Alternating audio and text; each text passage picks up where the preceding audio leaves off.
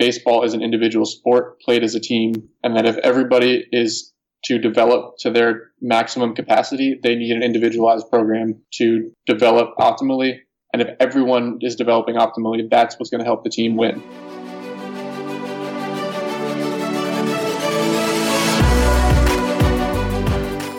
What's up, and welcome to Ahead of the Curve. I'm Jonathan Gelner, and thank you for tuning in.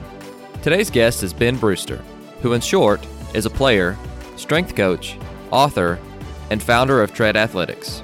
Ben and I discuss how he went from throwing 75 as a high school freshman to throwing 95 in pro ball. We also examine how we should be training our players for mobility, strength, and throwing mechanics.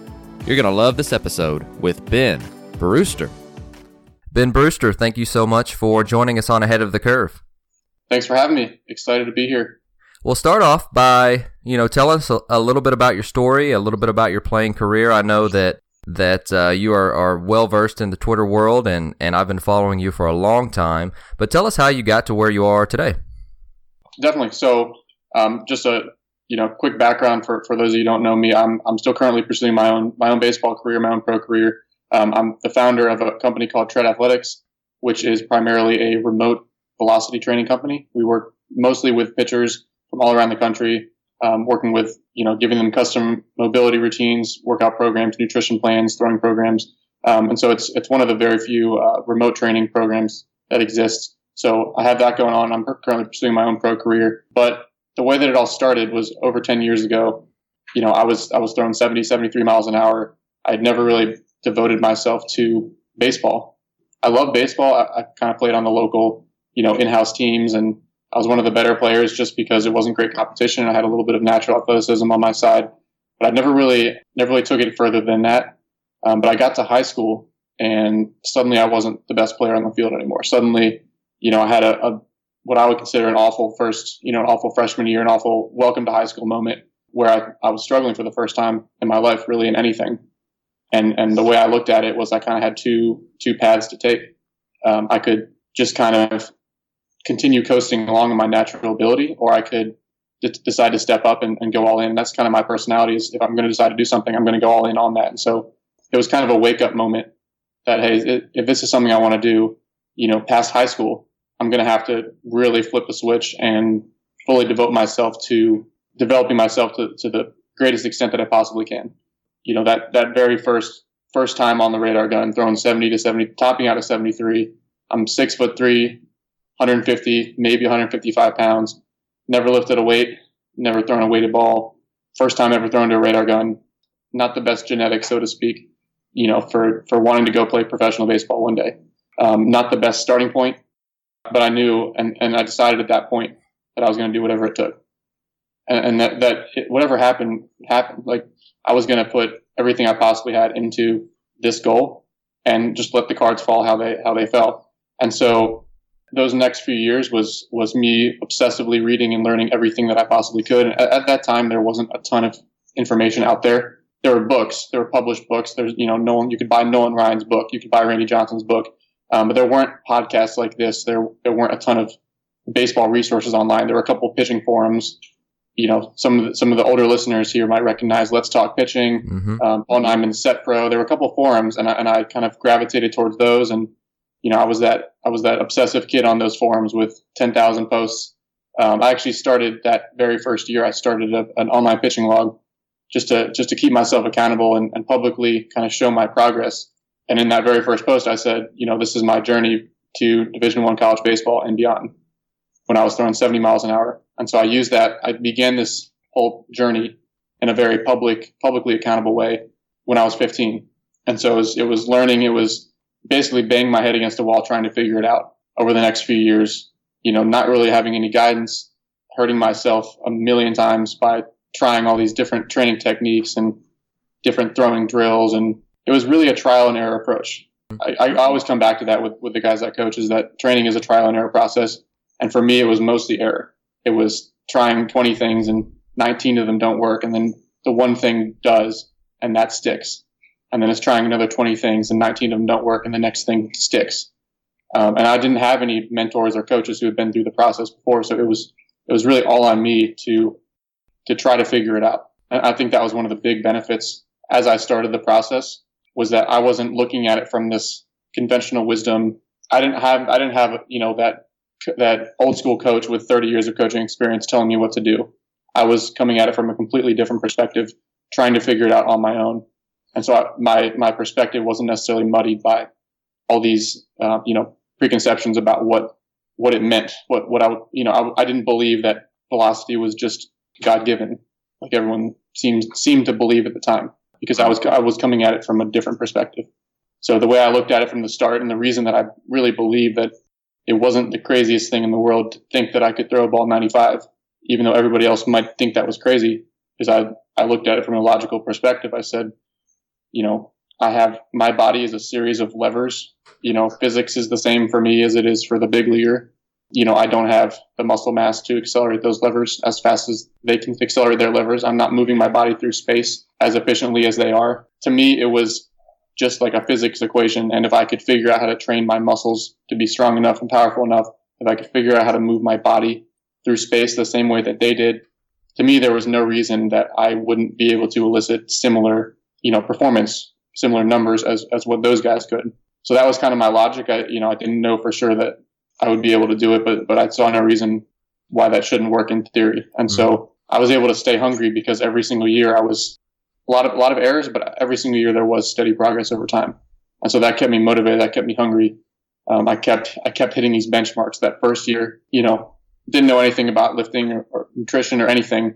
I was still able to, to gain 10 or 15 pounds, still able to put on eight miles an hour, throwing 81 the next year, despite not knowing anything. I was able to by the end of high school. I had touched 87. I was, you know, maybe 83, 85 as a kind of low arm slot lefty. And so from there, I felt like I was in a decent position to to make a run for trying to to walk on to a Division One team. So I actually committed to University of Maryland academically because I was looking for schools that had an exercise science program. I was looking for any possible edge that could, you know, if studying that gave me an extra 1% chance with that knowledge of getting to my goals, I was going to pick the best, you know, the best schools. I was going to look at the best schools that would give me that knowledge so that I could have just a slightly better chance. So I picked, I picked Maryland. I was, it was in state, but it was also a top five exercise science program. I committed there academically, you know, knew nothing about the baseball team besides they were an ACC school and figure, you know, let's do this. I'm ready. I'm ready for a, for a walk on trial. Like, let's do this. So I actually, this is the, this is June, end of June for before classes started that September. And I signed up for a, you know, one of those prospect recruiting camps, which the, you know, for those of you who don't know, those are, those tend to be more fundraising, more money making camps. Guys don't really get recruited out of those camps. You know, there's some inst- instructional component. It's good, it's good exposure. It's good experience for the, for the high school guys that do that, but you really don't get recruited out of those camps. That's not really a thing, but I, I signed up for it and I said, you know, I'm going to go to this camp. I'm going to, you know, pitch my ass off and I'm going to I'm going to make the team. Like I went into the camp with that mentality. And so we start the scrim, we start scrimmaging. I throw two innings. You know, it's not the greatest competition in the world, but I finished two innings, three up, three down both times, three strikeouts, another three strikeouts. Um, the head coach, Eric Bakich, who is currently the head coach at Michigan, mm-hmm. He comes up to me. He's like, got a weird grin on his face. And he's, you know, he says, he's kind of, he's kind of intrigued. He's like, trying to make me nervous. He says, you know, that was pretty good, but let's see you do that one more time. If you can do that one more time, if you go out there and strike out three more batters, you'll have a spot on my team. Hmm. So it's like, yeah, every time I tell the story, it's, it's people say like that's a lot of pressure. Sure. But I think a lot of pitchers that are listening can, can relate when you, you've had games where you kind of just like had it. You've had games where there wasn't a doubt that you could, the ball was going to go where you want it to go. Um, I was lucky enough that on that day, I, you know, on that day, I, I seemed to have it. On that day, there wasn't any doubt in my mind. I didn't get nervous by that. I said, all right, let's do it. Went out there, struck out the next three guys, shook his hand, ran up, hugged my mom, told her I made the team. So that was, that was kind of the, this was kind of the first leg of the process. It was, it was squeezing my way onto a, onto a college team. And that was kind of the, that was kind of like the first stepping stone in the, in my career. But that was also, that was also the start of a, a whole nother mountain to climb. And so, so how many years were you at Maryland? And you did play uh, in professional baseball as well. So, what did it look like going, you know, from a walk on at a Division One school Uh, what did that process look like in your three three or four years, and then uh, getting into professional baseball and and you're and trying to get back there even now? Yeah, so basically, you you find out right away that you are the the lowest the lowest uh, rung on the totem pole. You, you, find out real quick that you, you know, especially in my case, you're kind of the nobody, and it humbles you even quicker. I, I knew that going in, but you definitely get humbled right away and, and realize that um, you know, everyone else on the team was the top five player in their state. Everyone else, you know, was a draft prospect. Everyone else has all these accolades, and you really have to stay stay focused, stay hungry, and, and not not go along. In my case, I didn't have the luxury of being able to go along with a lot of what every all the other guys seem to be getting into. Like you can't when you're when you're the bottom of the rung, you can't you can't get away with with not focusing. You can't get away with not taking your nutrition seriously. You can't get away with not taking your you know your school, your studies seriously. It was it was really just doing everything I could to keep my head down and continue to develop. A big benefit for me was it kept me hungry. I saw the I saw the future. I saw what was possible. I saw these other guys who weren't working any harder, who weren't necessarily more athletically gifted, you know, from an athleticism standpoint, mobility standpoint. I saw what was possible in front of me every day by guys, and it, and it suddenly became apparent that these guys weren't superhumans. They were mm-hmm. just you know, maybe they're a little bit bigger. Some of them were a little bit stronger at that point in time. Some of them might have had a little bit better mobility. The biggest thing was a lot of them had better mechanics. For me, mechanics were kind of a limiting factor for a long time. They just, you know, they move better. I, I was figuring out that it wasn't this genetic thing. It was, you know, these guys have better mechanics. These guys do certain things. And so uh, being around that at all times um, was very motivating for me. So even though I was I was at the bottom of the list and I, I knew I wasn't going to be getting playing time immediately. Uh, it kept me hungry, and I, I, suddenly had a lot more resources at my disposal, and I was able to to see all these examples of of really really high level players on a day to day basis, and so that that definitely contributed to to the development. Whereas I, I came from high school where you know the other the other kids in my you know high school team were throwing 74 miles an hour. Like I wasn't surrounded by quality players. But when you're surrounded by guys throwing 94, you you start to pick up on that. There's a lot of uh, a lot of intangibles you start to pick up on you start to kind of pick up some of those movement patterns and, and internalize them in, in your own deliveries, um, that sort of thing. And it starts to become more of a competitive environment. So whereas, you know, not really knowing what I was doing, I, you know, squeaked out 30 pounds over three years. Um, in high school, I gained 25 or 30 pounds over those first three to four months in college. Wow. You know, because I finally was, I was finally in that competitive environment on a, on a very structured routine. To, to his credit, our, our head coach, you know, had a strength and conditioning and, you know, kind of background and made nutrition very, very, very, very clear priority to everybody. You know, sat guys down one on one meetings and went through their schedule, you know, took them through dining halls and pointed out what to eat and what quantities. To his credit, like that, every, every freshman that put a 20 pound weight gain goal, which was eight or nine of the incoming freshmen who were trying to gain weight, every single one of them gained that weight over that fall. So to, to his credit, uh, you know, Eric Bakich did a great job with that and that that kind of that was a turning point for me because suddenly I was I was just as physical as these other guys. I wasn't this skinny high school kid. Suddenly I was 215 pounds. I was just as physical as all these other guys. Still not performing at the same level, but now I knew that the, the physical aspect wasn't wasn't a factor. I was strong as strong as those guys or stronger. I was as mobile as those guys. I was as athletic as those guys. Still throwing eight miles an hour slower. So I knew the mechanics were kind of the limiting factor and that that really let me hone in on what, what I needed to work on, and and that again the whole trial and error process, just basically testing and failing and testing and failing and banging my head against the wall and, and trying things and seeing what worked and what didn't. And so the entire time that you're at Maryland, are you still on the the the Let's Talk pitching forums and are you still experimenting on your own? Are they allowing you to do a lot of that stuff? Because most coaches in general have some set things that they want all of their pitchers to be doing and you know you have the the select few that are that are good in my opinion that are like okay so if this really works for you then let's try and incorporate that. Did they allow you to do the things that you felt were helping you be more more successful? Yeah so i had a couple different coaching staffs uh, over those four years. Um, there was coaching change halfway through. Um, in general there, there was a good amount of flexibility that i was given that a lot of the athletes i coach now aren't given. You know, it's kind of it's kind of hit or miss. Some coaches are, are relatively structured and strict about that. There was a good amount of structure, but still, if, if you know we had 20 minutes to throw, you know, I had the flexibility to experiment with certain drills or tweak my technique or work on different internal cues. Outside of practice, I was completely in control of my, my nutrition, which was a big part of it. Mm-hmm. I was completely in control of any additional mobility work I wanted to do on my own. You know, if I wanted to do dry, dry mechanical work and come in at 11 p.m. into the locker room, like I'm not recommending everybody go do that and, and overthink their mechanics, but you know, I, I, had a lot of freedom to do things outside of practice, which a lot of guys don't realize is even an option. Sure. They think that it's, it's just show up to practice, do what you're told, and then leave. And that's part of it, but everybody's doing that. And so a lot of times the, the, what differentiates guys making the same progress as everyone else on the team and going above and beyond that is, is what happens outside, outside of practice, outside of those three hours you're on the field every day. Right. Absolutely. So let's get into the uh, player development piece a little bit, if you if you don't mind. So so let's say you know random Twitter follower sends you an email and says, Coach Brewster, uh, since you guys are running a remote location right now, what do we do for training? How do we how do we get started? And what's that? What's the first thing that you guys are going to do?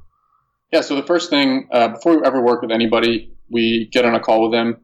Um, we need to make sure guys are a good fit because with the remote training structure, you're not going to have a coach over your shoulder watching every rep, policing every rep. Again, I started the remote training format as something basically figuring out something that I wish I would have had when I was training by myself with no guidance. But as a player who had already had the work ethic, already had the accountability and discipline, and just needed something to follow and needed someone to bounce ideas and get feedback from when I needed it. So this is it's it's very important that we establish if the if the player himself is a good fit before we start working with him. We need to make sure he's internally motivated, not just being signed up by his dad. That's a big one. The, the, the guys who are internally motivated and reach out on their own, even if they're a 15 year old kid, but they reach out on their own, always a good experience working with them because we know they're going to follow it. And we, when, again, when a guy follows it, we know we can control for all those variables in the program. And then if we need to make adjustments, it's a much simpler process versus the kid who like you give him a nutrition plan, but he's following it 10% of the time. Mm-hmm it's everything's out the window. So we get on a call within 15, 10, 15 minutes. You, you have an idea if that's a kid who's going to follow the program and if that's a kid who's, who is going to be, you know, self-directed and, and intrinsically motivated to do it. So that's, that's the biggest one that a lot of guys overlook. They want to right away. They want to hear about like what are the specifics of the program. But in our experience, like the guys who get the best results subjectively are the guys who want it the most and that don't have to be policed and and followed up on you know every step of the way. But as far as once a guy actually starts the program, there's a whole evaluation process where we're basically figuring out okay to throw a ball hard, you need to be able to move extremely efficiently down the mound. We're talking about pitchers in this case. Sure. And you need to be able to, you need to have those, you know, requisite mobility to get into these extreme positions because very high level throwers are getting into extreme positions if you look at it from a, a joint by joint standpoint. Their hips are in extreme positions. Their shoulders in very extreme position. Their torso. Um, so, are they moving efficiently? If not, do they have the mobility to get into these positions? And then, can they apply a high amount of force through these extreme end range positions? So we start them off with a full movement assessment to assess them on a joint by joint basis and assess them their number of kind of functional uh, functional movement markers. Can they do a, an overhead squat? Can they do lateral lunge? Um, how does their body move as a unit, and then also how does it move on a on a piece by piece basis? How does their shoulder in isolation move in 360 degrees? And so hunting for any deficiencies in both of those environments, and then also looking at the macro, looking at how they move and their mechanics, and you can kind of you can really kind of pinpoint and identify where they may be from a from a movement standpoint, and then addressing those in their program, addressing those with specific corrective exercises, addressing those with you know specific mobility work that they're doing each day. Mm-hmm. From a from a strength strength training perspective, you know, being able to apply more force, it's it's not just lifting weights, but to actually add the muscle mass, which is a direct requirement for being able to output high levels of force. There needs to be a nutrition component to that as well. You can't just give your body the stimulus, the training stimulus. You need to also give it the raw building blocks to actually gain that muscle mass. So we'll have kids that have been training for three years, but and training hard, and they still weigh 170 pounds at six foot two because they've never been they've never been given a nutrition program that's been laid out simply and easily to follow that they understand. And then that, that becomes the limiting factor.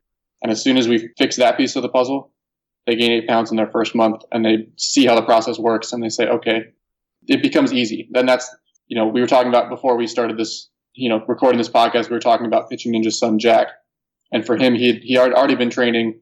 He already had good mechanics. He already had a decent strength base. He, you know, he was deadlifting 350 at 14 years old, 135 pounds, but he was stuck because of the nutrition factor. That was his limiting factor. And as soon as we tweaked that part of the puzzle, he gained a pound and a half a week for the next two years, wow, roughly. Crazy. And he was able to maintain, maintain that because of his consistency, because because of his intrinsic motivation. You know, his his dad his dad Rob wasn't looking over his shoulder. You know, maybe the first month of the program he was he was there for every workout, and then he phased out. And you have this 15 year old kid who's you know who's got it. He's he's understood the process and he's bought himself into the process, and he's seeing pound pound and a half of weight gain every week. He's seeing his lifts go up five to ten pounds every week. If he has any sort of any sort of question, any sort of exercise substitution, like we're there to make that for him. We're there to adjust the program each month, and he sees his velocity start to start to climb. And and despite that, you look at the finish, you look at the end result. Like you look at in Jack's case, he went from 76 to, to 95 in three years, and it seems like a very linear, easy process. But when you actually break it down, you know, much of that was plateaus. It's not an easy process. It's not a, it's not a guaranteed process. It's much of it as a, as a coach and as a player myself in my own process. Much of it is fighting through plateaus, not getting too frustrated and being willing to keep on trying, keep on failing, keep on testing, keep on evaluating until you get through that plateau. No, absolutely. And, and I, it, has been fun watching his journey. I, I, know I've been following Rob for a little while and, and just seeing, you know, him go from, like you said, 76 to 95 to signing a division one uh, scholarship has been a lot of fun. And you talked about a couple of things that we should be measuring as far as nutrition and as far as uh, in the weight room goes. But can you do you mind getting into some specifics regarding those? Sure. So so we're measuring. You know, we we touched on mobility, we touched on strength training, we're touching on you know throwing and mechanics. Like all of these things can be further broken down into metrics, into relevant metrics. Uh, from a mobility standpoint, it's things like shoulder internal rotation, thoracic spine extension rotation, um, hip internal rotation. These are all these are all measurables that you can directly improve through training. From a nutrition standpoint, it's not just you know the classic coach's advice to just make sure you're eating a lot of food or the seafood diet, eat everything you see. Like these are those are easy easy answers to give a player. Sure. They're la- they're intellectually lazy answers because they don't actually solve the problem of you know player the player needs to, needs as little friction as possible in actually changing his actions and his habits. It's not that they don't re- they don't understand that eating more will help them gain weight. It's it's the that actually changing habits is more complicated than that. And so, so accounting for actually measuring measuring calories, giving them the tools to measure calories, and then further down macronutrients, so fat, carb, and protein intake. We're giving our guys the tools to do that, but keeping it simple in a way that they'll actually be able to do. So keeping it under about five minutes per day to enter what they eat and be able to track and make sure that their overall calories and macros are on the targets that we give them in relation to whatever their, their body comp goal is. So they're trying to gain 20 pounds in six months, or, you know, some of our guys are trying to lose 20 pounds in six months or anywhere in between. They all have a specific calorie and macro goal that they're trying to hit. And we don't, we don't overcomplicate it with a million supplements. We don't, we get into some of that with, with our more advanced guys, but you want to make it as simple as possible without watering it down so much that it becomes ineffective. Mm-hmm. So from a nutrition standpoint, that's an example of some metrics that, that are extremely important. And, and with nutrition, it's also um, body weight tracking. Our guys are weighing themselves every single day and it's, it's being auto tracked on a trend line in their program. And they make sure that they're, they're gaining or they're losing weight at, at the appropriate rate. So that's an important thing as well. And, and as coaches, if we know the guy's following the program, if his weight isn't responding as it should be, then we can go in and adjust these me- these measurables up or down. We can adjust his target calories up or down, depending on if he's not gaining weight fast enough or if he's gaining weight too fast, or he's not losing weight fast enough or he's losing weight too fast. Then we basically go in and we're tweaking the variables. So nutri- that's nutrition, that's mobility. From a throwing standpoint, obviously velocity measurement is is very important. Not to the point where every single throwing session you know, you're busting the radar gun out, but it's, it's basically training blind. If you're setting a goal of improving velocity and you don't have a radar gun and you're not regularly getting numbers. So it's, it's still all within the scheme of, you know, within a, a, periodized off-season scheme. You're not just like, you're not just max effort testing the first day of the off season because, you know, radar readings are important, but so you still need to build up, build up, you know, capacity and, and all these things. But to not regularly radar for guys who are setting velocity goals is a mistake. And that's a common mistake is people don't want to invest in a radar gun because it's expensive, but they'll invest in a $400 bat, but they won't invest in a $250 pocket radar or $300 pocket radar. So that's, that's an important one. Need to get velocity readings, not just on, you know, mound velos, but in on specific drills that can be really useful in, in determining, um, you know, determining different mechanical issues. If a guy has a really good velocity in, in a rocker drill and it's it's as good or better than his velocity out of his motion, well, that tells you something about how where he where the disconnect is, where the where some velocity could potentially be leaking out of, and what tweaks we might need to experiment with out of his delivery. That's just an example. From a strength perspective, obviously we're getting numbers every single lift. Guys are, you know, tracking every single squat, you know, sets, reps on everything, all their accessory movements. Everything has a progression. It's not just in there as three sets of 10 and just do this. It's, you're trying to, you know, there's a specific progression on everything that we give them in their program. Sometimes the progression is volume based. They're building up reps over time. Sometimes it's intensity based. They're keeping low reps and they're building up weight over time. You know, sometimes it's we're progressing the instability of the exercise, where we're teaching their shoulder to be able to stabilize to increasingly unstable loads. So whatever the progression is, there has to be a progression and there has to, it has to be measured over time. So those are just a couple examples going over the different pieces of program. No, I love it. And uh, it, it's it's very concise, and you're doing all of this through a uh, video program and tracking software. Yeah, so we we uh, we do a lot of the tracking through Microsoft Excel. We have a lot of tra- you know kind of advanced tracking charts okay. Uh, that we've developed in, in terms of being able to monitor a lot of this. Uh, for the nutrition side of things, we use an app called MyFitnessPal, which is a free nutrition tracking app. Again, I, I would recommend everybody get that. Mm-hmm. We even that, if your goal is that as well. Yeah, even if the goal is you know weight maintenance, it, it just makes it so easy to, to stay on track in under five minutes a day. Just you know auto save what what meals you frequently eat, and you know it pops right up how many calories you still have to get for the day, and it just it adds a layer of consistency to to your nutrition.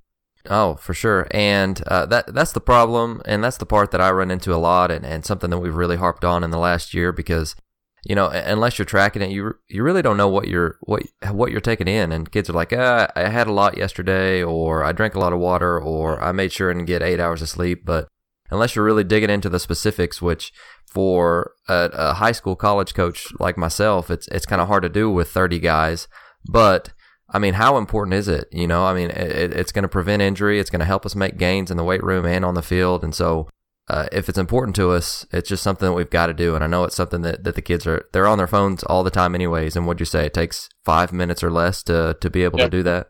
A minute or so after each meal. Tip, uh, so a tip for high school and college. So we do a couple, uh, we do consulting with certain teams, a couple college teams, some, some high school travel organizations. And one of the biggest tips nutritionally for, for coaches is in order to, you know, you can't be monitoring what guys are putting into their body the other, you know, 20 hours of the day that they're not with you. So having them take in as much of that while they're, while they're with the team can be, can be pretty helpful.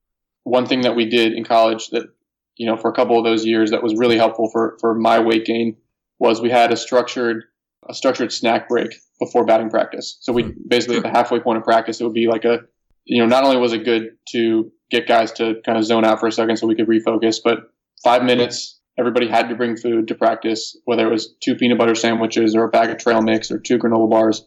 Um, everybody had to bring a snack of some sort, and that was mandatory.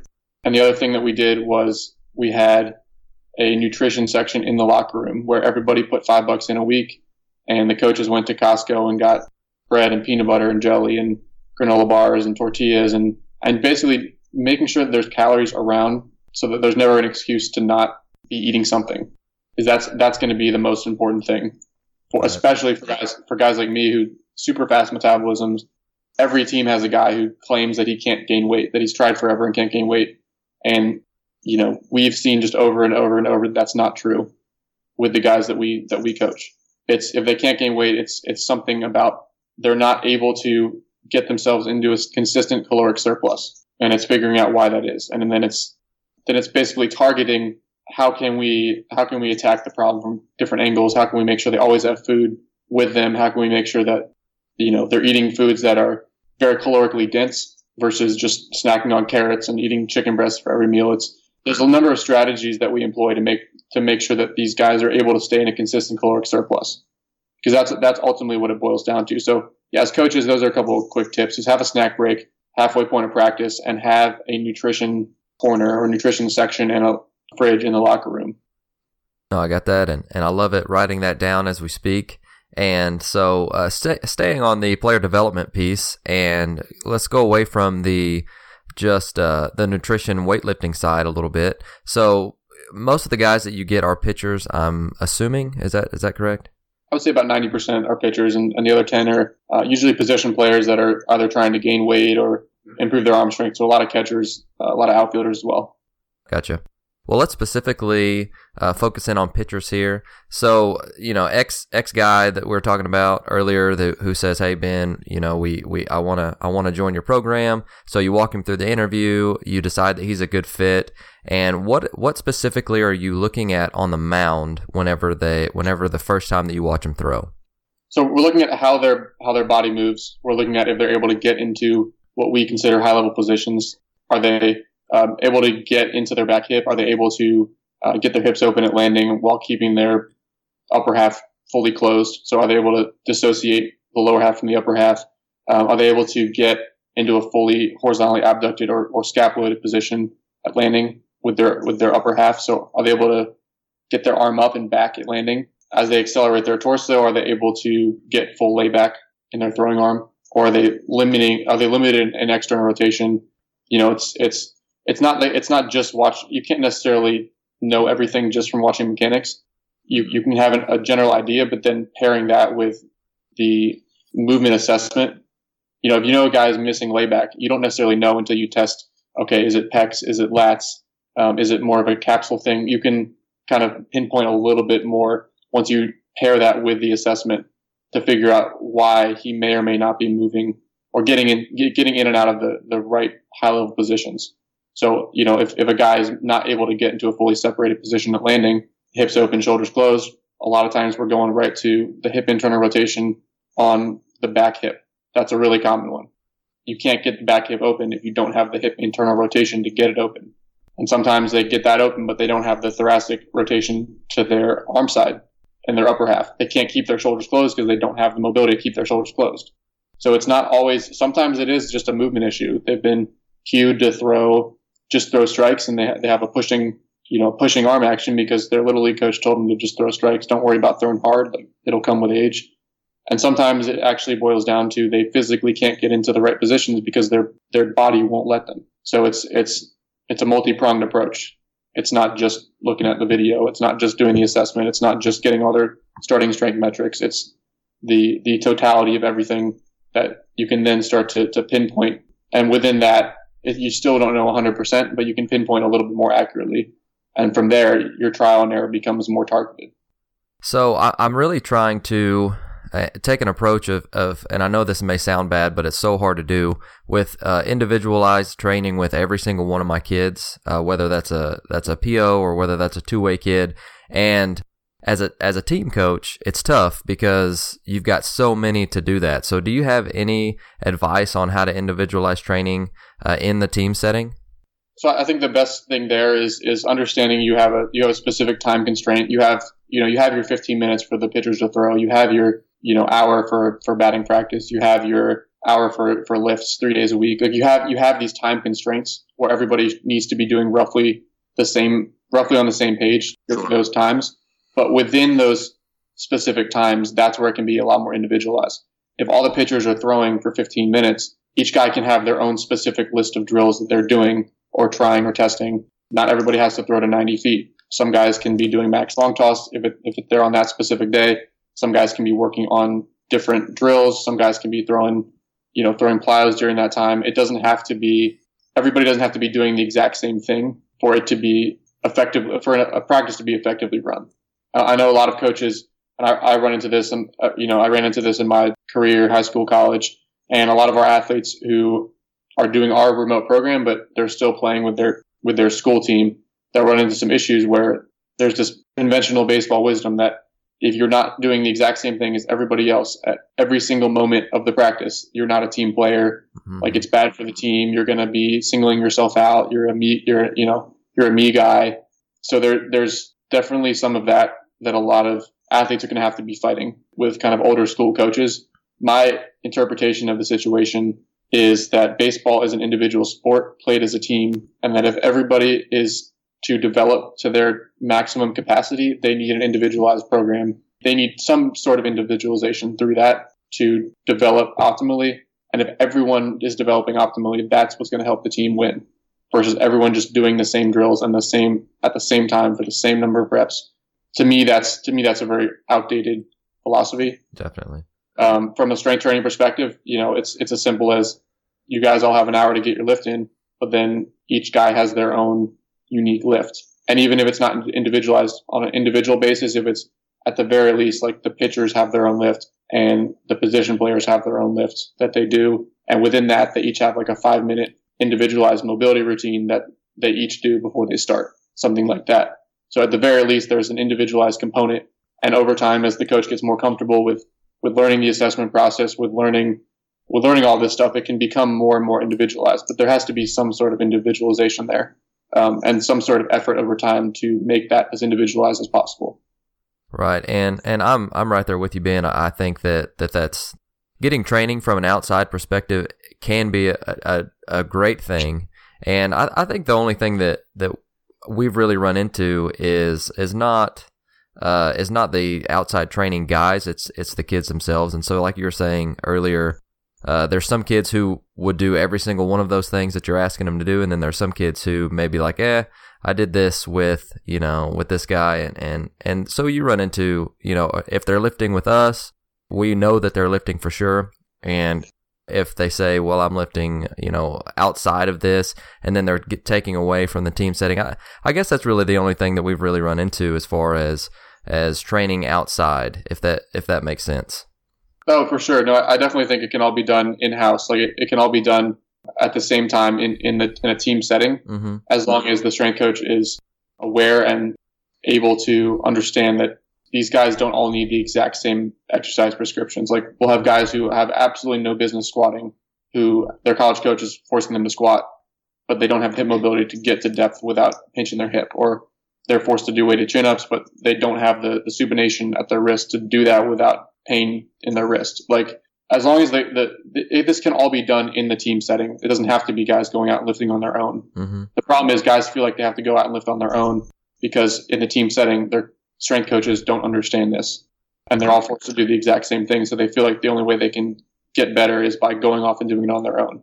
And I think that just comes back to communication between you know the kids I'll I'll just refer to that as a, as a trainer versus the kid's high school or college coach, and and we all need to do a better job of communicating because there's there's a lot of great baseball coaches out there, and there's a lot of great trainers out there, and and in the end, it's just going to help the kids get better. Absolutely. So uh, another another I don't want to say problem, but another issue running into, especially high school in the high school setting, is two way guys, and you and you have a couple of them in college, but how do we get an abundant amount of work without just wearing them out, but making sure that they're getting enough of both aspects of it? Definitely. So a big a big rule in training prescription, regardless of position, is there's there's what's called a maximum recoverable volume. Your body can only recover from so much and still adapt and rec- still adapt to it and still be recovered by the next you know the next training stimulus. There's there is a finite recovery ability for your body. You can't keep piling things on indefinitely and expect the body to recover. So um, in a in a in the two way sense, you know, if you're going to be adding things in, you need to also be taking something away. If you're going to be adding in an extra hour of ground balls and and throwing, you know, from the outfield, if you're going to be adding in all this stuff, that needs to be taken away from somewhere in their you know pitching preparation routine. Um, from a from a strictly from a training perspective, from a strength training perspective, um, it is very similar training position players versus pitchers because ultimately you're trying to create maximum efficiency through each joint. And it's ultimately trans- transferring into how can we create a more efficient thrower. We're not really, we're not trying to create more efficient pitchers. We're trying to create more efficient throwers mm-hmm. who happen to pitch. But if they also happen to throw balls 95 from the outfield, it's still, it's still rotation and it's the biomechanics of that throw are very similar. Even with a catcher throw, there's, there's some difference in the biomechanics, but it's still rotation. You still need a lot of the same there's still a lot of the same mobility prerequisites there.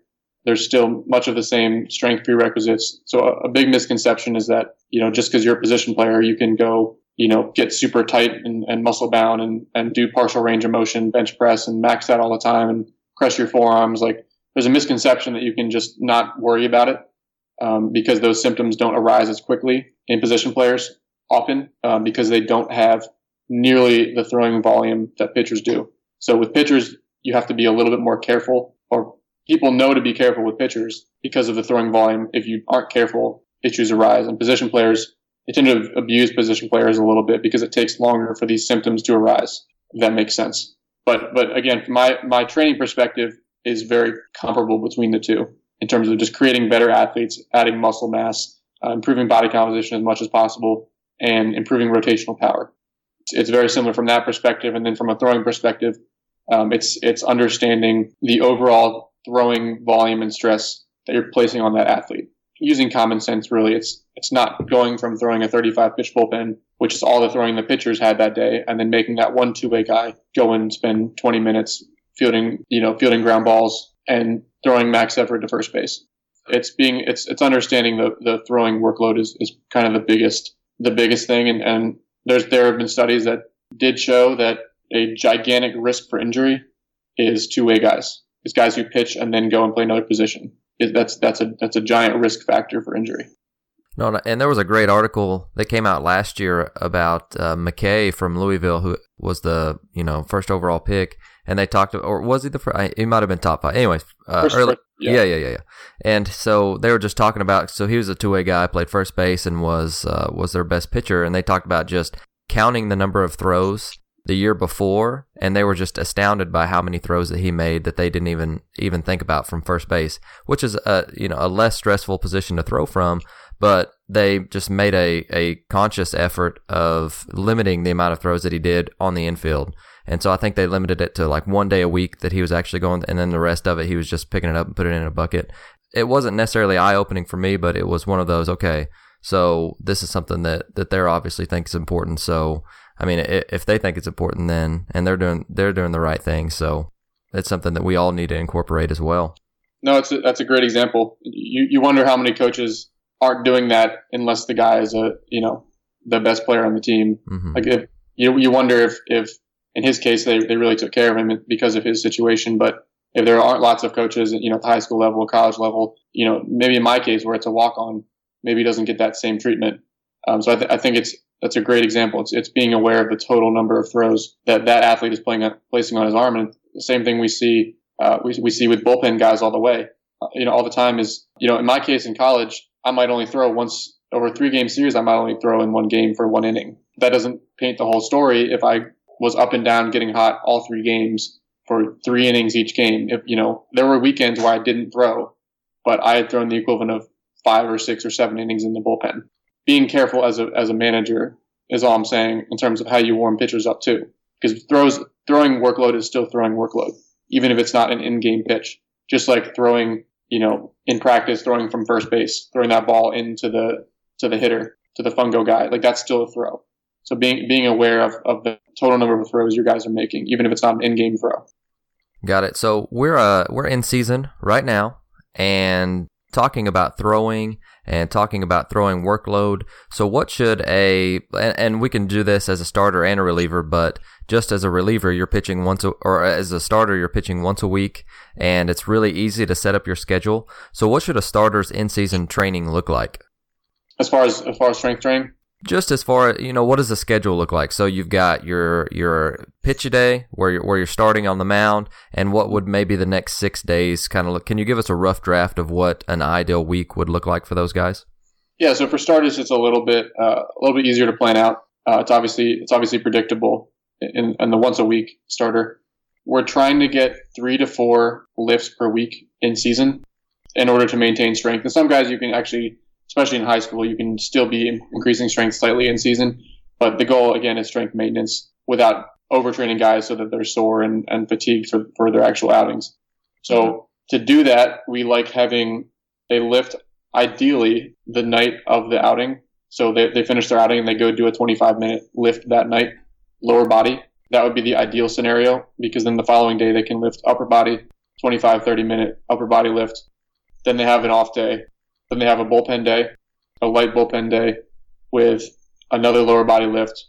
The following day, they have another upper body lift, and then they still have time before their next outing. So they still have two days before their their next start. That's one option we give guys is to to break it up like that, where they have an upper lower split, so they're lifting four times per week, but they're very short. They're 25, 30 minute lifts.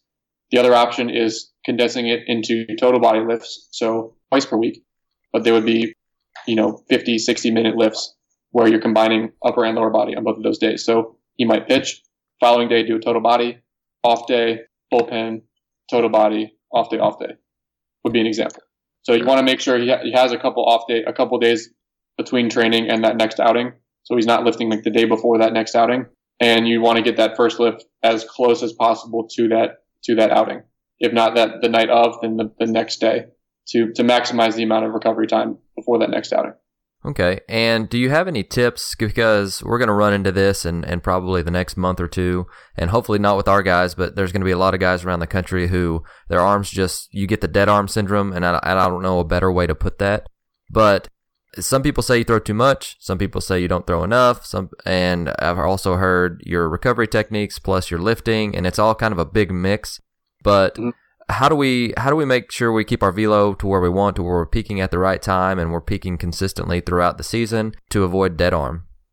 Yeah so it's definitely it's definitely a balancing act um, especially for relievers who you never really know when you're going to throw. It's it's even more of a balancing act because what happens is if you end up always trying to be fresh and never never strength training never doing anything to maintain your strength in season you might be fresh for those couple weeks but over time you're going to start losing strength and then you aren't peaked at the end of the season when you really need it. So for relievers, it's especially, it's especially a balancing act. It's a big part of it. A big part of the, the not getting too fatigued in season is picking the right dose for your in-season training. So a good rule of thumb is for that we're using is cutting the volume of your training in half and dropping the intensity by 10%.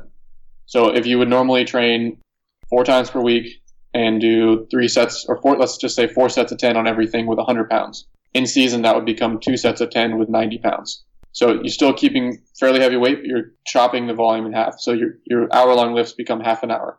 So that's, that's the biggest, that's the easiest way to maintain strength is to keep the intensity high, but drop the volume way low. So you're working up to one or two heavy sets per exercise. Minimize soreness, but it's still enough to maintain strength over the course of the season. So that's the big that's a big one. Is a lot of guys are doing way too much in season. They're treating it like off season lifting, and they just burn themselves out over time.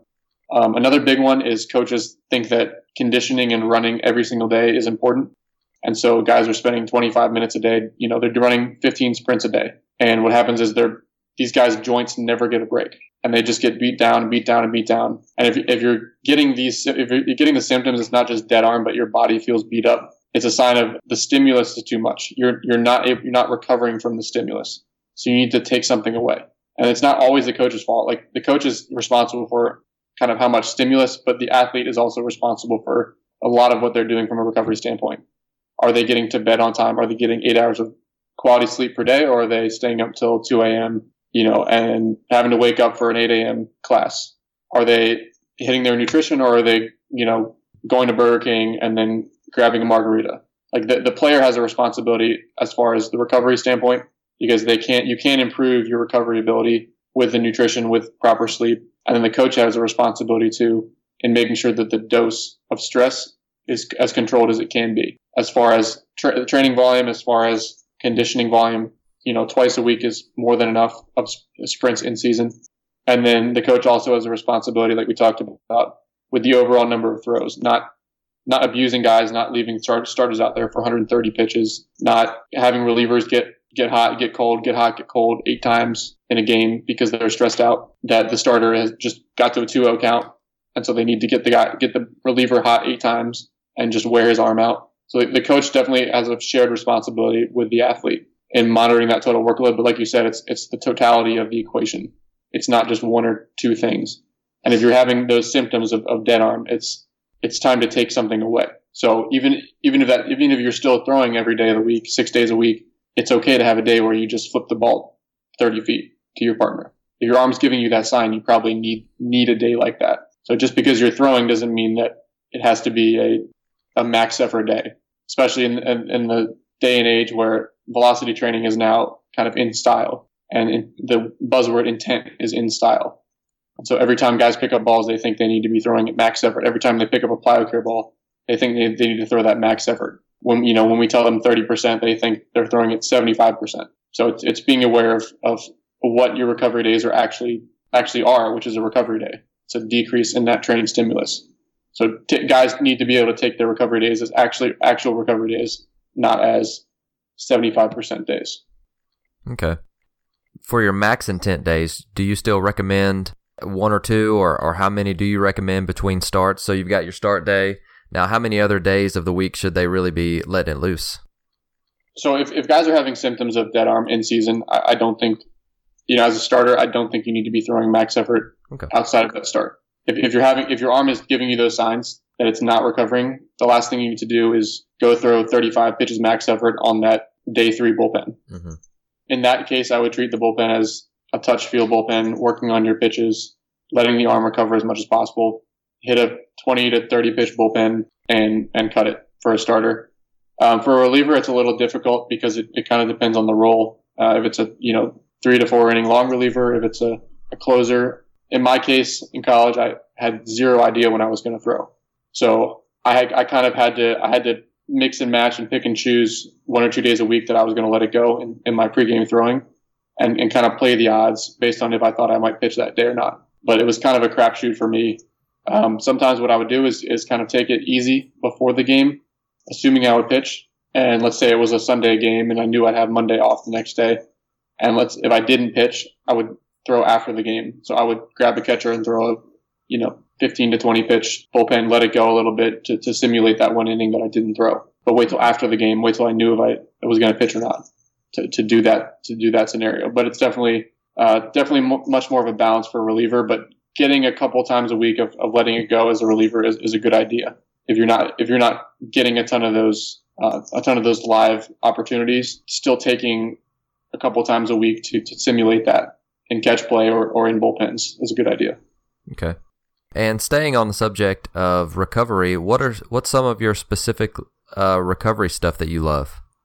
So I know I know we're kind of talk, you know in this day and age it's it's convenient to talk about post throwing recovery routines. Um, I don't necessarily look at it in in that context where it has to be post throwing. Mm-hmm. I'm looking at it in the over the course of the week, looking at looking at the stimulus and looking at looking at the tools over the course of the week that are allowing guys to recover or not not it doesn't necessarily the timing is basically isn't that important whether it's done immediately after throwing or whether it's mixed into your lifting routine or whether it's you know pre-throwing as part of your warm-up. The timing isn't as important to me as the fact that guys are doing what they need to do to take care of their arms. And so from a from a corrective standpoint we know that in throwers you tend to see loss of external rotation strength. So some sort of some sort of rotator cuff work um, whether or not guys do it post throwing or it's part of their, you know, supersetted with their squats, it doesn't really matter. But doing a couple days a week of external rotation work, um, doing some sort of scapular stability, scapular strengthening work, eyes, wise tees, um, crossover symmetry is an example of that. Some sort of scap, uh, scap strengthening work as well um, can be pretty important. So I would call that more corrective work than like direct arm recovery work because it, it's still that's still a, a stressor, that's still a stimulus on your arm. That's still something that your body has to recover from. Mm-hmm. Going and doing heavy external rotations isn't really recovery work, but it's still what I would consider arm care. Um, as far as actual recovery work, you're looking at more things that are very low impact that, that are going to Im- influence the blood flow to the area. That's what I would consider more of a recovery modality. Sure. So from specific things like voodoo band flossing, I'm a big fan of that. And that can be done pre-throwing and post-throwing it's kind of counterintuitive that you're you're cutting off blood flow temporarily, but it does have an increase in blood flow once you take it off. Once you've gone through the different uh, the different positions for the voodoo floss. Our guys really, really seem to like that. You do get a rush of blood flow through your arm after doing that. You know, I don't have the I don't have the science behind that. That's, that's why it's called the voodoo band. Right, um, right. But that's that's something we really like. That really seems to, to increase blood flow there. Um, kind of a passive blood flow modality is, is the Marc Pro. Um, so we, you know, that's not like mandatory for athletes. We don't we don't go tell guys they have to drop six hundred dollars on a Marc Pro, but we do use those ourselves and, and have seen some benefit there um, just by having a kind of a passive contraction pumping blood through the area. Um, and then generally just getting the heart pumping. So if that's 15 minutes of riding the bike, riding the stationary bike post outing, um, guys freak out that they're going to get slow and, and lose their fast twitch ability and, you know, all this stuff.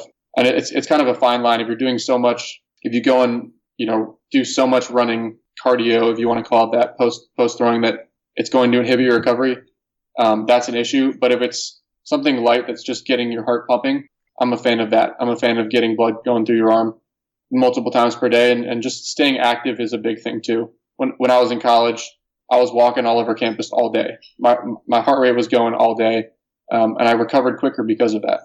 And then you get into pro ball and it's, it's the off season and, you know, you're sitting around all day outside of the hour that you're actually training and, and doing your throwing. And you notice that you just aren't recovering as well. You just, when you sit around all day, you just don't recover well. So just generally being more active plays, in my opinion, a bigger role than anything else I mentioned because you're con- you're having blood pumping eight hours a day. If you're just active, you're up and walking, you're up and about. And then adding, kind of adding on to the end of this, um, something that we're we're experimenting with, um, some research that we've uh, we've come across on on sauna use. So hmm. sitting in a sauna for 15, 20 minutes, three to four times a week, there's there's a good amount of research showing an impact on natural growth hormone production. So your body reacts to that stimulus. It's called hyperthermic conditioning. It reacts to that stimulus by releasing an elevated amount of natural growth hormone. So that's that's the research. What I've noticed in practice is that sleep quality is better. You're you're just a little bit. I wouldn't do this pre-workout or if you have a game later that day, but as kind of the last thing of the day, it's much easier to fall asleep. You seem to have deeper sleep and you seem to have a little bit less muscle soreness. So that's kind of, that's subjective, but, but the science is, what the science says is that it's, it's having an impact on natural growth hormone production. So um, that's something we're kind of playing around with. Um, that's not like a firm recommendation for our athletes, but um, it's, it's not going to hurt to try that as well. I gotcha. Just to to talk about Voodoo Floss a little bit, we actually we're ordering a Marc Pro right now, so hopefully it'll be be in pretty soon.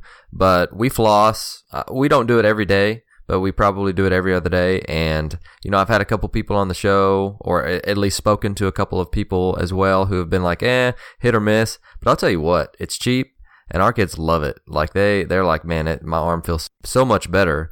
Uh, after that, and, and I like that you threw in the that's why it's called the Voodoo Band because there's not a whole lot of, but it does. I mean, it, it, it makes the kids feel a lot better you know, it's it's a little unclear exactly how that how it does what it does. But yeah, we're, we're uh, anyone who's tried it kind of understands what I'm saying.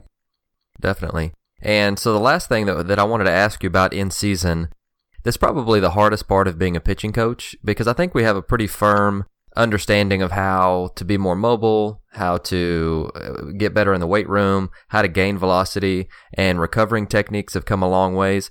But something I think that we can all do a little bit better job of is teaching command. And it just it's so different for each kid. So is there any you know any way that, that you guys teach command or or or how do you guys teach it in general? So that's it's kind of a loaded question.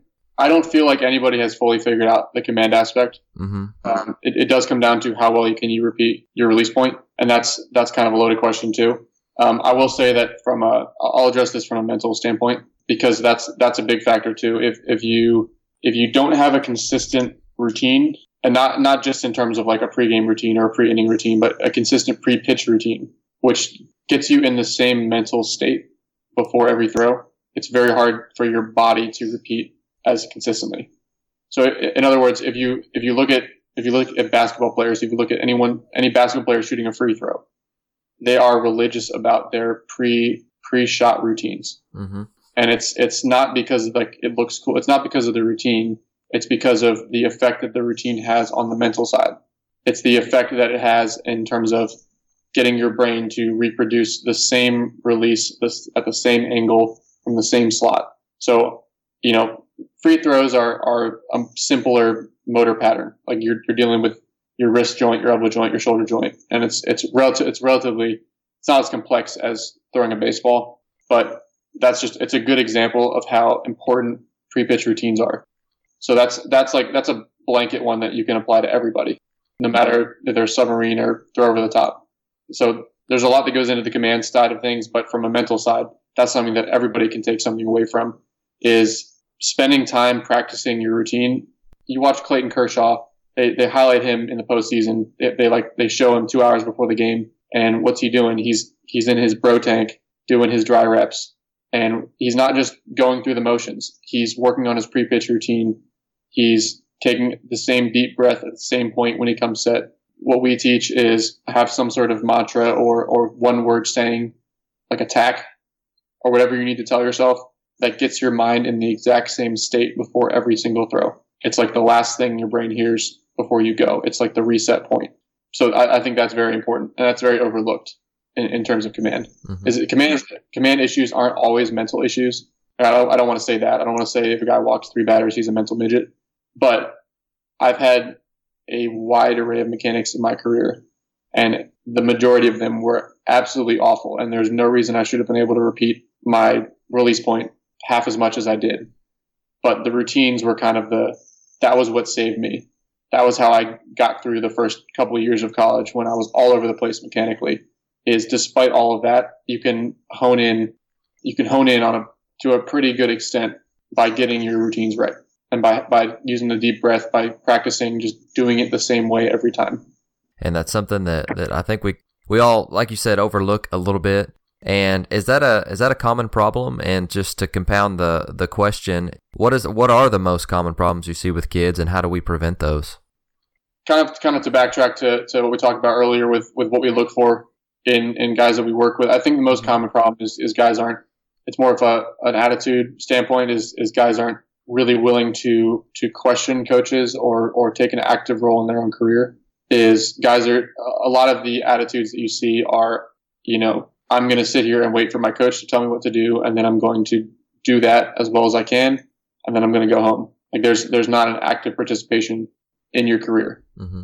Like that's that's what I saw in high school. That's what I saw in college. Is you know most guys were getting by on their natural ability, and they had a coaching staff that was supposed to get them better, and they're listening. They listen to what the coaches say. They do what the coaches say, and they place 100% all of their all of their development. They place their entire career in the hands of this coaching staff that could very well leave the next year, and in my case, did leave two years in, and then you just roll the dice and you have another coaching staff that's going to give you different cues, different feedback, have a completely different approach. So I think most common general problem is is most players place way too much faith in their coaches to do all of the work in the development process when really it's a give and take process. That's why I, I encourage our guys to question everything I tell them and, and why most of what I tell them is a suggestion with an explanation behind why I'm suggesting that, not a you know I've been doing this for 30 years, so listen to me. You have to do it this way, which is like that's kind of that's kind of how the baseball world operates.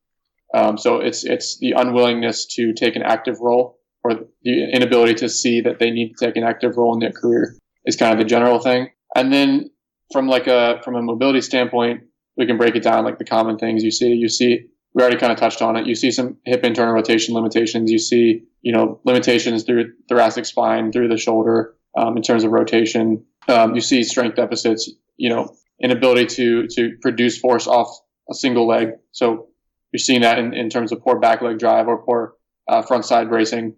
You see a lot of common strength deficits there. There's kind of a, there's kind of an array of, of ways I can, I can approach that question. But yeah, I think, I think the attitude one is, is the most, the most common and that's something that we we kind of artificially select for players who don't have that attitude.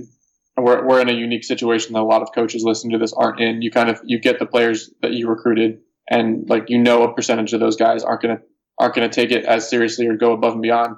We kind of we've been able to through our remote platform handpick and artificially select the guys that that are willing to, you know, question the status quo and take a very active role in their career and in, in communicating with us uh, about what they're feeling and not just taking a drill we give them and, and just doing it.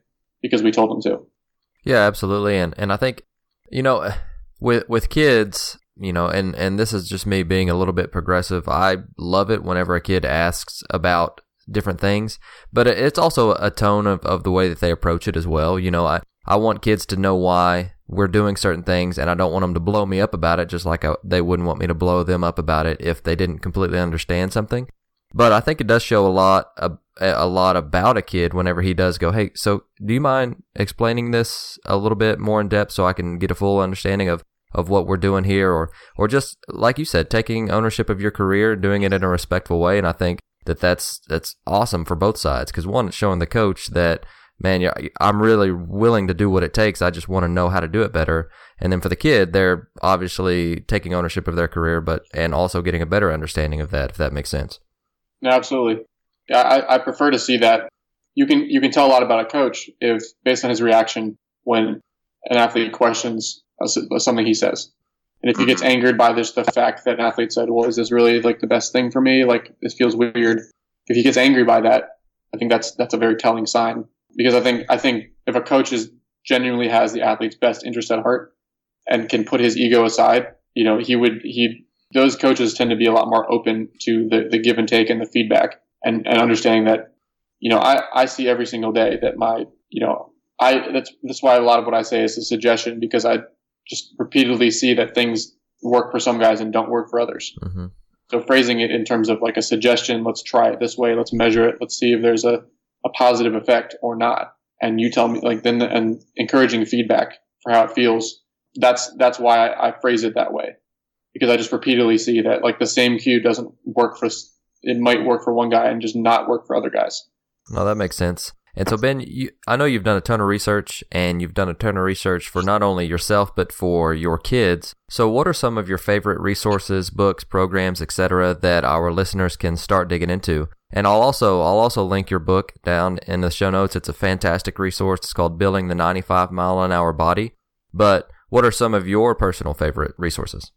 Definitely. So my my general uh, kind of philosophy, or how how I arrive at my own philosophy, is uh, I think it has to be a hybrid of other philosophies. It's you know I don't I don't marry myself to like one tool. Like in the training world, there's people who are like I'm the kettlebell guy, or I'm the you know in the velocity world, it's like I'm the weighted ball guy, or I'm the long toss guy.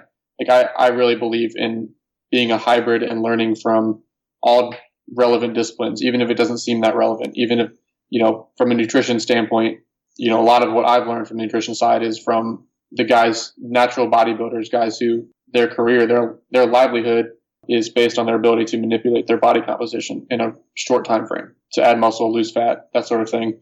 So some of the guys that I would recommend readers look up: Eric Helms, Mike Israetel, John Berardi, um, and then the companies you guys can look up. They have a lot of free content. Renaissance Periodization is, is a company that has a lot of nutrition information. Precision Nutrition is another one.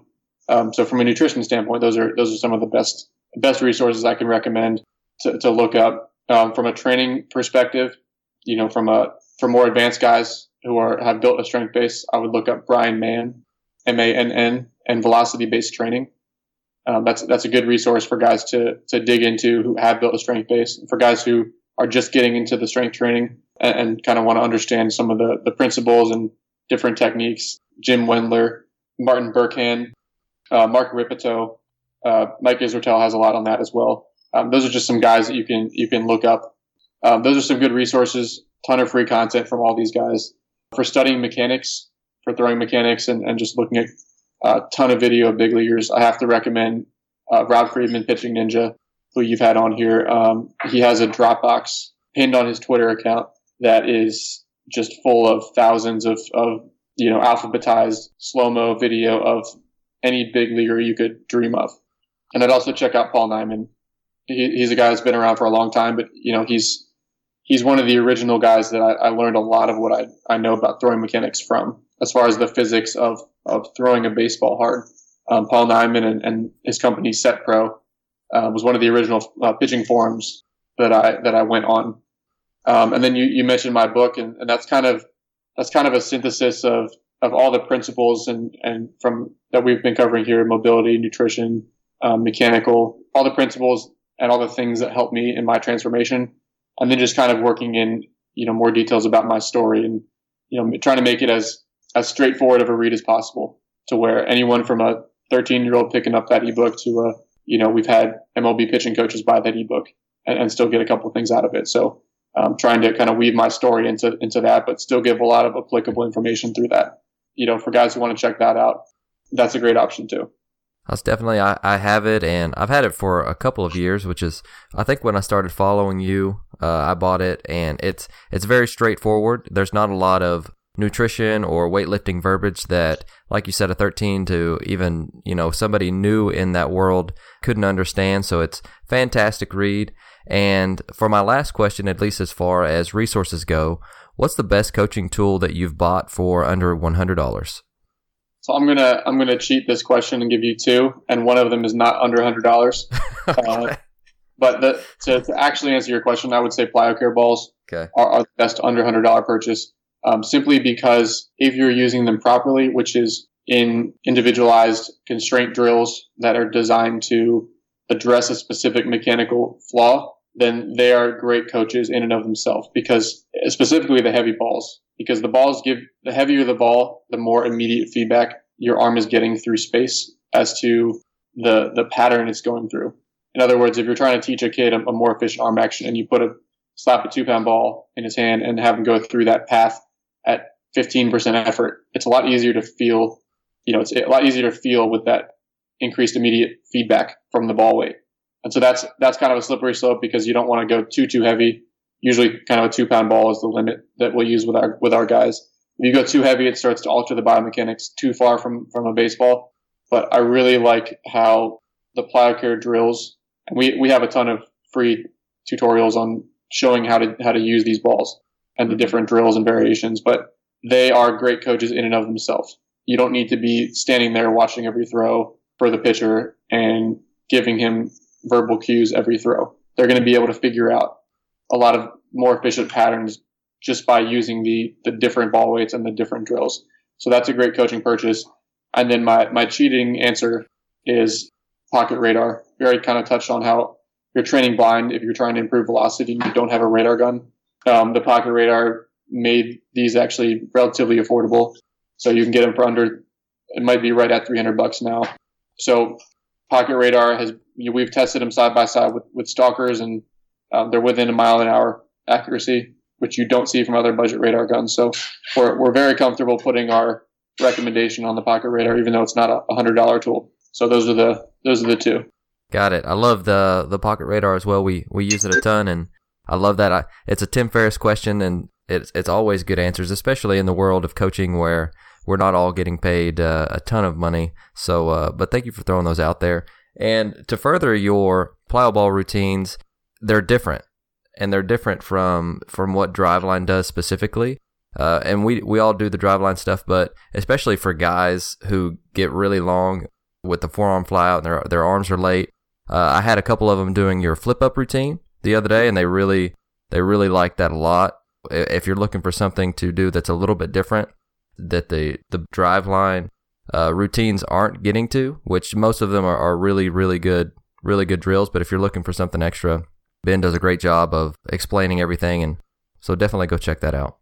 If they do want to go check that out, where can they find you online in case they want to get in touch? Yeah, so we're at www.treadathletics.com. Uh, you can also find us on Twitter at Tread Athletics, Instagram Tread underscore Athletics. Um, just Google us, you'll find us. It's not hard to find us. Um, we're posting all the time on social media. We're very responsive to, to emails. So if you have a specific question, um, don't hesitate to email us as well. Contact at treadathletics.com. We're more than happy to talk to you guys. So uh, we get players reaching out all the time with specific questions. Uh, we're happy to, to respond to those questions. And then for guys who are interested in, in kind of taking the next step and just want some more information, you know, we're always happy to talk to those guys as well. So um, definitely reach out if you're interested. And, and I appreciate, you know, I appreciate you taking the time to interview me here today and kind of share my story. No, it's awesome. And, and uh, open mic, if there's anything else you'd like to tell our listeners before you go, uh, I'm sure they'd love to hear, but anything else you'd like to tell them? I think, I think generally, um, just sharing the message that most guys haven't really tapped in close to the potential they really have.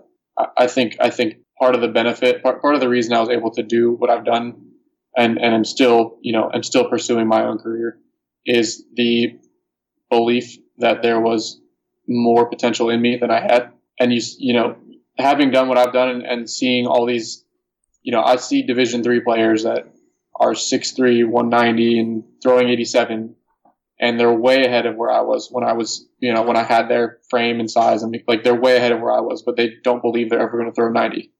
But they don't believe it's even possible to throw 95. Like they've already written themselves off. I think understanding and believing in the potential that, that you have and, and not, you know, not that everyone can throw 100 miles an hour or 95 miles an hour, but I think a, a, lot more people than give themselves credit are capable. So I, I think without that belief first, guys don't then take the effort to actually climb that mountain and figure out all these things that, that I've been able to figure out over the years um, due to that starting belief that it was possible.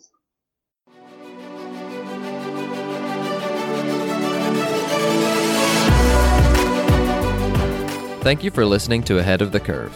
If you'd like to view the show notes or get in touch with me, you can find all of that information on our website at aotcpodcast.com or on the Texas High School Baseball Coaches Association app.